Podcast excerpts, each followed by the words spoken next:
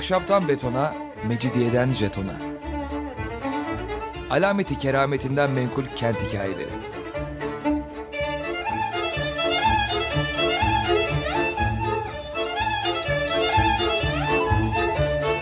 Hazırlayan ve sunan Pınar Erkan.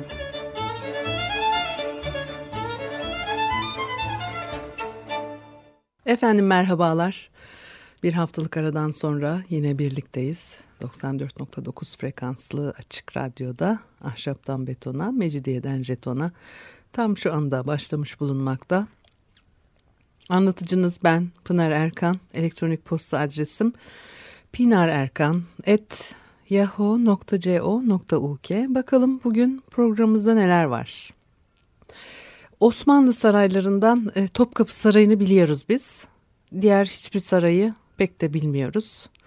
Bursa Sarayı, Edirne Sarayı neydi, ne değildi, neye benziyordu filan. Hatta İstanbul'da işte bugün İstanbul Üniversitesi sınırları içinde olduğu hani bilinen Matrakçı Nasuhi'nin gravüründe sınırlarını görebildiğimiz sarayı bile hani çok iyi bilemiyoruz. E, size saray anlatmayacağım bugün. Bursa Sarayı nasıl e, un atölyesine dönüşmüş onu anlatacağım ama. Heath Laurie e, konuyla ilgili bir makale yazmış ve çok güzel derleyip toparlamış konuyu. Ben de size oradan aktarmak istiyorum biraz bir şeyler. Başka kaynaklarımız da var sadece o değil. E, Bursa e, Bitinya Krallığı'nın bir kenti. Kurucusu da Kral Prusyas. E, Bitinya Kralı olan iki e, Prusyas var. Bunlar baba oğul. Adlarını verdikleri üç şehir. Hepimizin bildiği Bursa'da bu üç şehirden biri. 1326'da fethedilmiştir. Osmanlı Devleti'nin ilk başkenti. 15. E, yüzyılın başlarına kadar da öyle kaldı. Sonra Murat e, Hüdavendigar zamanında başkent Edirne'ye taşınıyor. İstanbul'un fethine kadar da öyle kalmıştır. Fakat o arada Bursa Sarayı ne halde onu da pek bilmiyoruz. Günümüzde sarayın üzerinde orada ev varmış galiba. E, kapısının da e, Rusya'da olduğu rivayet ediliyor. E, getireceklermiş onu istemişler. Galiba birkaç sene önce arkeolojik kazı yürütülmüş e, Bursa Sarayı'nın e, kalıntılarının ortaya çıkarılması için. Fakat bu konuda güncel durum nedir gerçekten çok iyi bilmiyorum. Çok acıklı tabii koskoca sarayın yerin altında olması.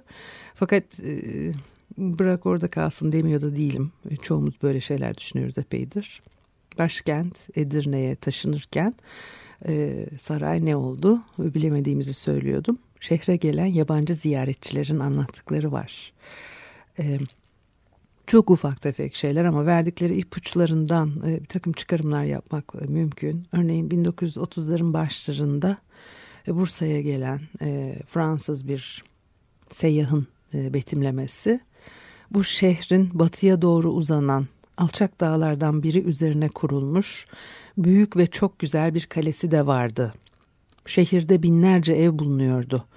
Hükümdar konağı da buradaydı ve çok güzel bir yapıydı. Bana söylendiğine göre bu sarayda 50 kadar kadın vardı.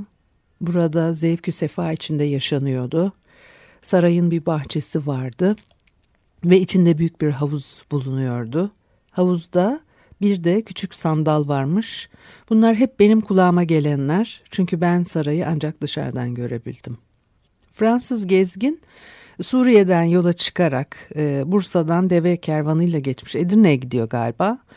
E, yolda da durmuş işte öyle Bursa'da dolanmış. Ben görmedim bana söylediler diyor. Genellikle o devirlerin seyyahları e, kulaktan duyduklarını da sanki kendi gözleriyle görmüş gibi aktarır. Bu abi dürüst davranmış. Sonraki zamanlarda e, başka gözlemcilerin yazdıklarından sarayla ilgili e, tasvirinin gerçeğe uygun olduğunu anlıyoruz. E, bu sefer 1558'de e, Alman bir eczacı Bursa'da gördüklerini anlatıyor anılarında. E, surların yanında şehre doğru çok hoş bir de bahçe var. Bahçenin ortasında kaba taşlarla doldurulmuş dörtgen bir havuz var. Havuzun ortasında Dört mermer sütun üzerine yapılmış, mermerden güzel bir köşk duruyor. Köşkün ortasındaki çeşme çürümüş, köşkün çatısı yok diyor. Başka bir pasajda saray etrafında yıkık dökük bir duvar olduğunu e, söylemesinden e, içeriye nasıl girdiğini anlayabiliyoruz. Yıkık duvardan girmiş. 150 yıl geçmiş aradan ve saray e, saltanat binası olma özelliğini yitirmiş. Yıkılmış, dökülmüş. Fakat tamamen terk edilmiş de değil. E, enteresan bir biçimde. Un atölyesine çevirmişler sarayı. Kısmen. E, acemi oğlanlar İstanbul ve Edirne saraylarında e, sultana e, pişirilen ekmeğin ununu e, terk edilmiş Bursa Sarayı içinde hazırlıyorlar. Özellikle e, e, e, yapılan bir şey miydi bu?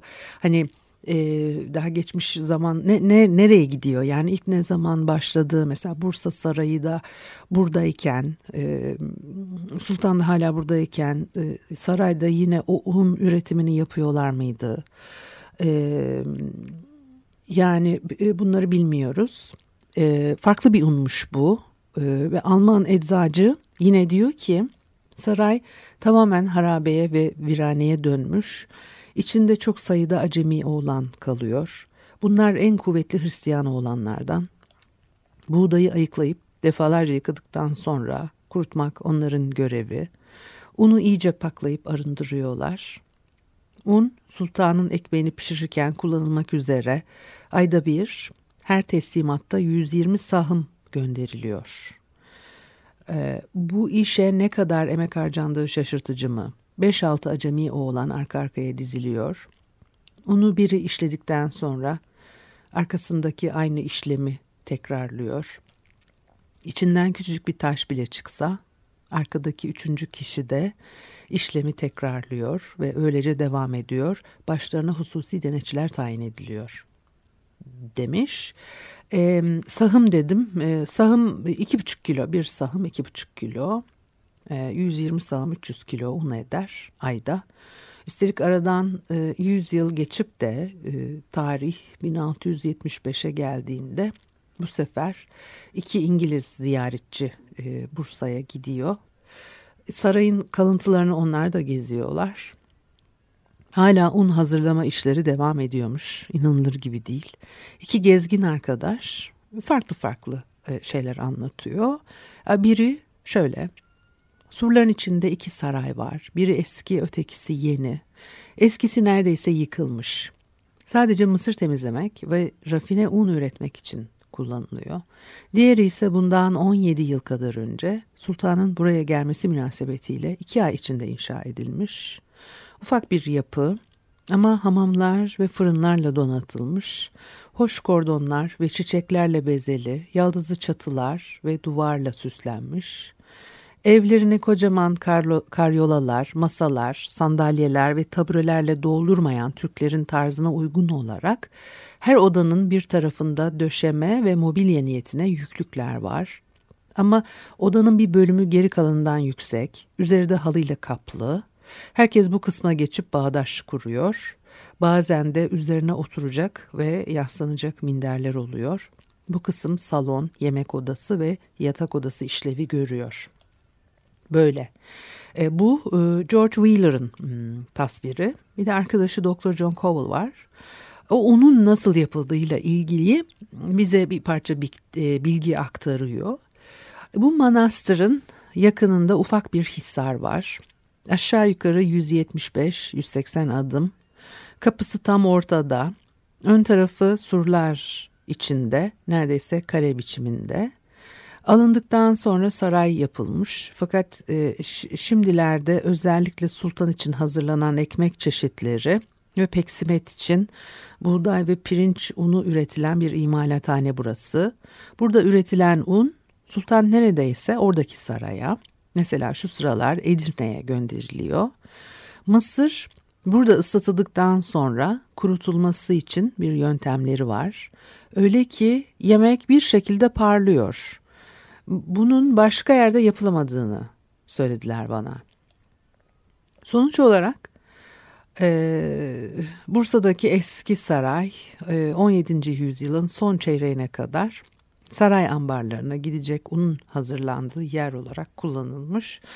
Yani bu işte ne o yemek pişirildikten sonra bir şekilde parlıyor. Bu ne o ben tabii bunu bilmiyorum ben. Bunun ne olduğunu hani bilebilen varsa bu nasıl bir işlem de e, yemek pişince yani unlu yemek herhalde. Yemek derken de ekmek, ekmek pişince parlıyor mu demek istiyor ne demek istiyor. Ee, bir de tabii mısır burada geçen yani o biliyoruz ki biz mısır unun değil de buğdaydan hani yapılıyor daha çok. Ee, işte öyle bir ifadelerden de çok bazı şeylerde tabii şüphede bırakıyor insanı. İngilizler e, ziyaret ettiğinde e, bu işleri hala acemi olanlar mı yapıyordu onu da e, söylemiyorlar. Fakat e, un e, hala aynı şekilde işlenip hazırlanıyor. Yine sonraki bir tarihte 1738'de e, şehri gezen başka bir İngiliz e, seyyahın e, tepenin yamacında sultanın yıllar önce yanan sarayının kalıntıları duruyor demesinden artık unun un işinin bittiği sonucunu da çıkarabiliriz herhalde. 18. yüzyılın işte ortalarına doğru en azından veya 18. yüzyılın başlarında. Bir müzik arası verelim ondan sonra devam edelim.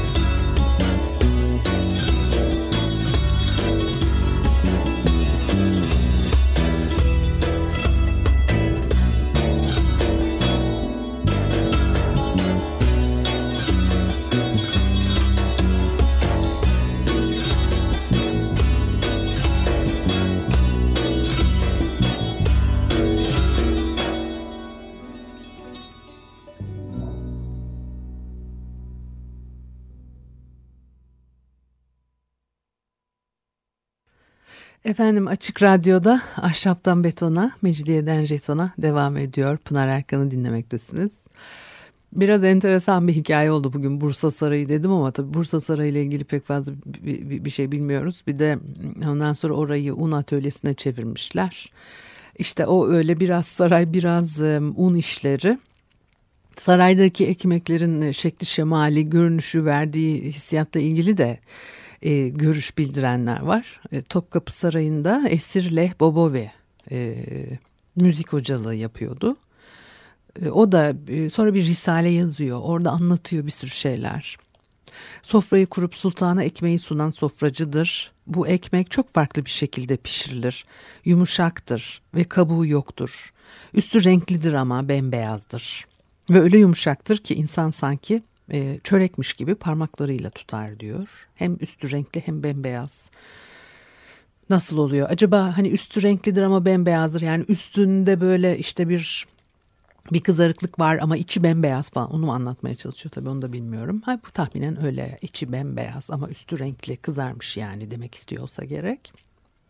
E başka bir kaynakta verilen e, bilgiye göre de 1590 senesinde Venedik balyosu Giovanni Moro payitahtın e, ciddi bir tahıl kıtlığı çekmesine ve bulunabilen ekmeğin son derece kalitesiz olmasına rağmen sultana sunulan ekmeğin süt beyazı olduğunu e, söyler. Ve e, 1616 senesinde 1. Ahmet e, sarayın birinci avlusuna özel bir fırın yaptırmış.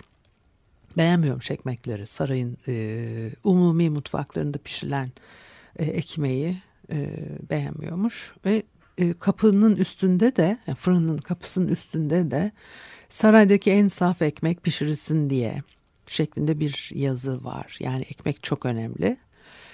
E, bu konularda işte araştırma yapmış olan e, Miller bu ekmeğin unu eskiden imparatorluğun en iyisi kabul edilen Bitinya buğdayından üretilirdi.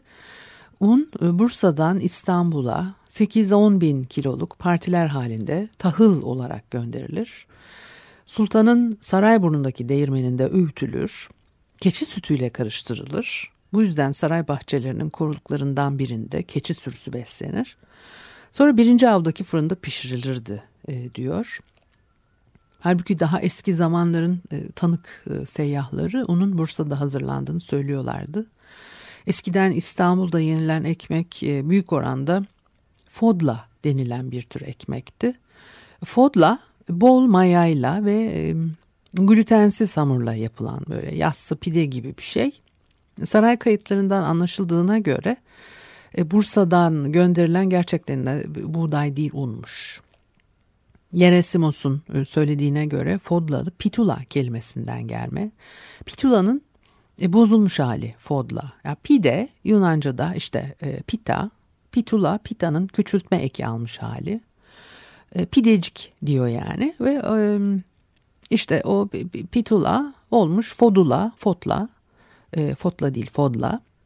Ve Osmanlı'da ekmek aynı zamanda nana aziz diye de geçer. Yani mübarek kıymetli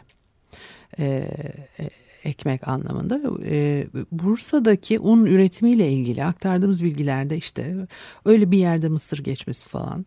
Ama ekmeğin çoğunlukla buğdaydan yapıldığını biliyoruz. Yani o mısır orada neden öyle yazmış bilmediği için yanlışlıkla mı yazmış yoksa mısır da var da hani o onu mu gördü onu mu yazmış çok iyi bilemiyoruz. Arpa ekmeği var bir de daha çok kıtlık zamanlarında tüketilen e, çavdarda e, birikmesine karşın az ekilen az kullanılan bir tahıl. Evliya Çelebi Diyarbakır çevresindeki köylerde ekmeğin kızıldarıdan yapıldığını yazar ve e, buğdaydan yapılan ekmeklerin de çeşitleri var. Beyaz ekmek en çok sevilen tür Anadolu'da fırın olmayan yerlerde işte saç üzerine yassı ekmek pişiriliyor ve 15. yüzyılın başlarında İspanya elçisi e, Timur'un sarayına giderken yolda sadece ekmeği yemiş. Yani lakırtısını, lakırdısını da etmiş yani bize kadar geldiğine göre. Ve e, ekmeğin e, yeniş biçimleri de bugünkünden farklı olabiliyor. Ekmekler pişiriliyor, kurutuluyor. E, yenmeden önce ıslatılıyor. Saklanıyor çünkü öyle o kurutulmuş haliyle. Yani bugün Anadolu'da hala bu usul var mı bilmiyorum ben fakat İstanbul'da hiç rastlamadım. Yunanlılar yer ekmeği öyle onu biliyorum çok da güzel olur salatada filan. E, ekmek hamurundan e, dörtgen veya ay şekilleri yapılır. İçlerine et ya da e, sebze konurdu. Sonra da yağda kızartılırdı veya fırında pişirilirdi deniyor kaynakta. E, bildiğin çiğ börek tarifi bu da. Ekmek diyemeyiz ona bence. Zaten de Eklemiş sonuna buna 17. yüzyılda bugün de kullandığımız börek adı verildi diye. E 17. yüzyılda nar defterlerinde ekmek çeşidi olarak fodla çıkıyor karşımıza. 1640 tarihli nar defterine göre iki çörek yani iki çeşit çörek satın alınabiliyor. Biri kaba çörek, diğeri yağlı çörek. Üç çeşitte simit varmış. Biri sükkeri halka yani tatlı halka. İkincisi susamlı halka.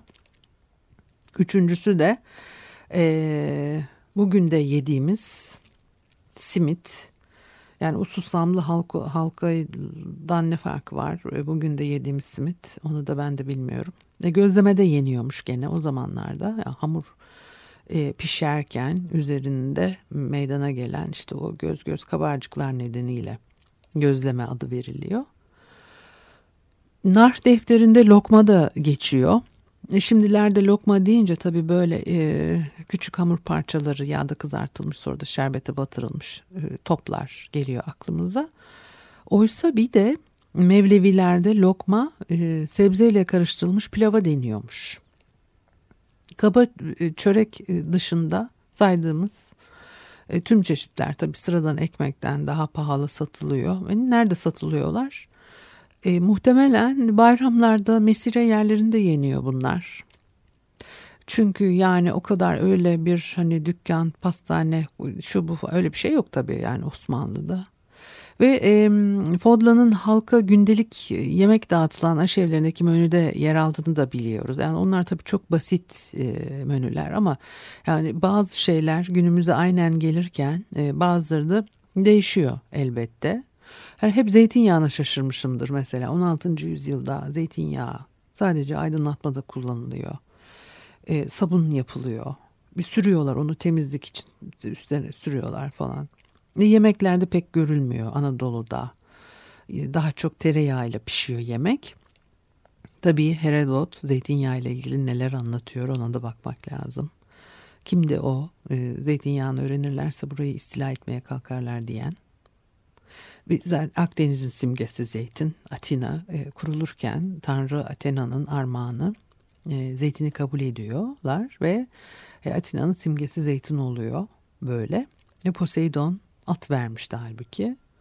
At e, savaşı, e, zeytin barışı temsil eder ve e, zeytinin tabii türlü çeşit simgesel katmanları, anlamları var.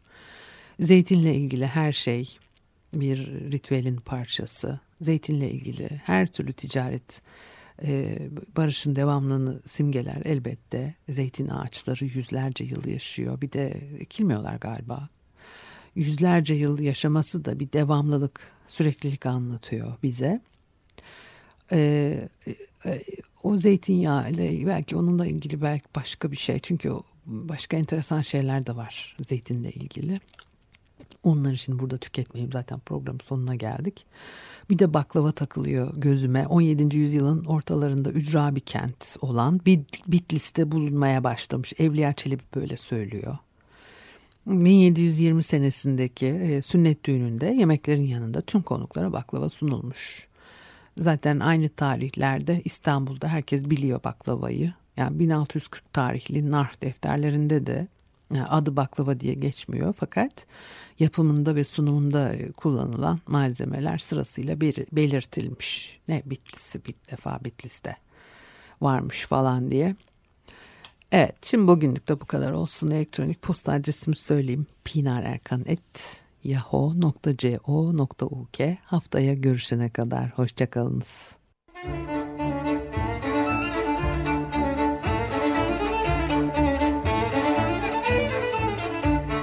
Ahşaptan betona, mecidiyeden jetona. Alameti kerametinden menkul kent hikayeleri.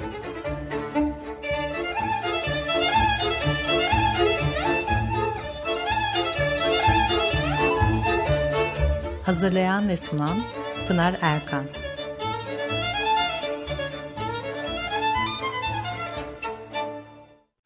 Açık Radyo program destekçisi olun. Bir veya daha fazla programa destek olmak için 212 alan koduyla 343 41 41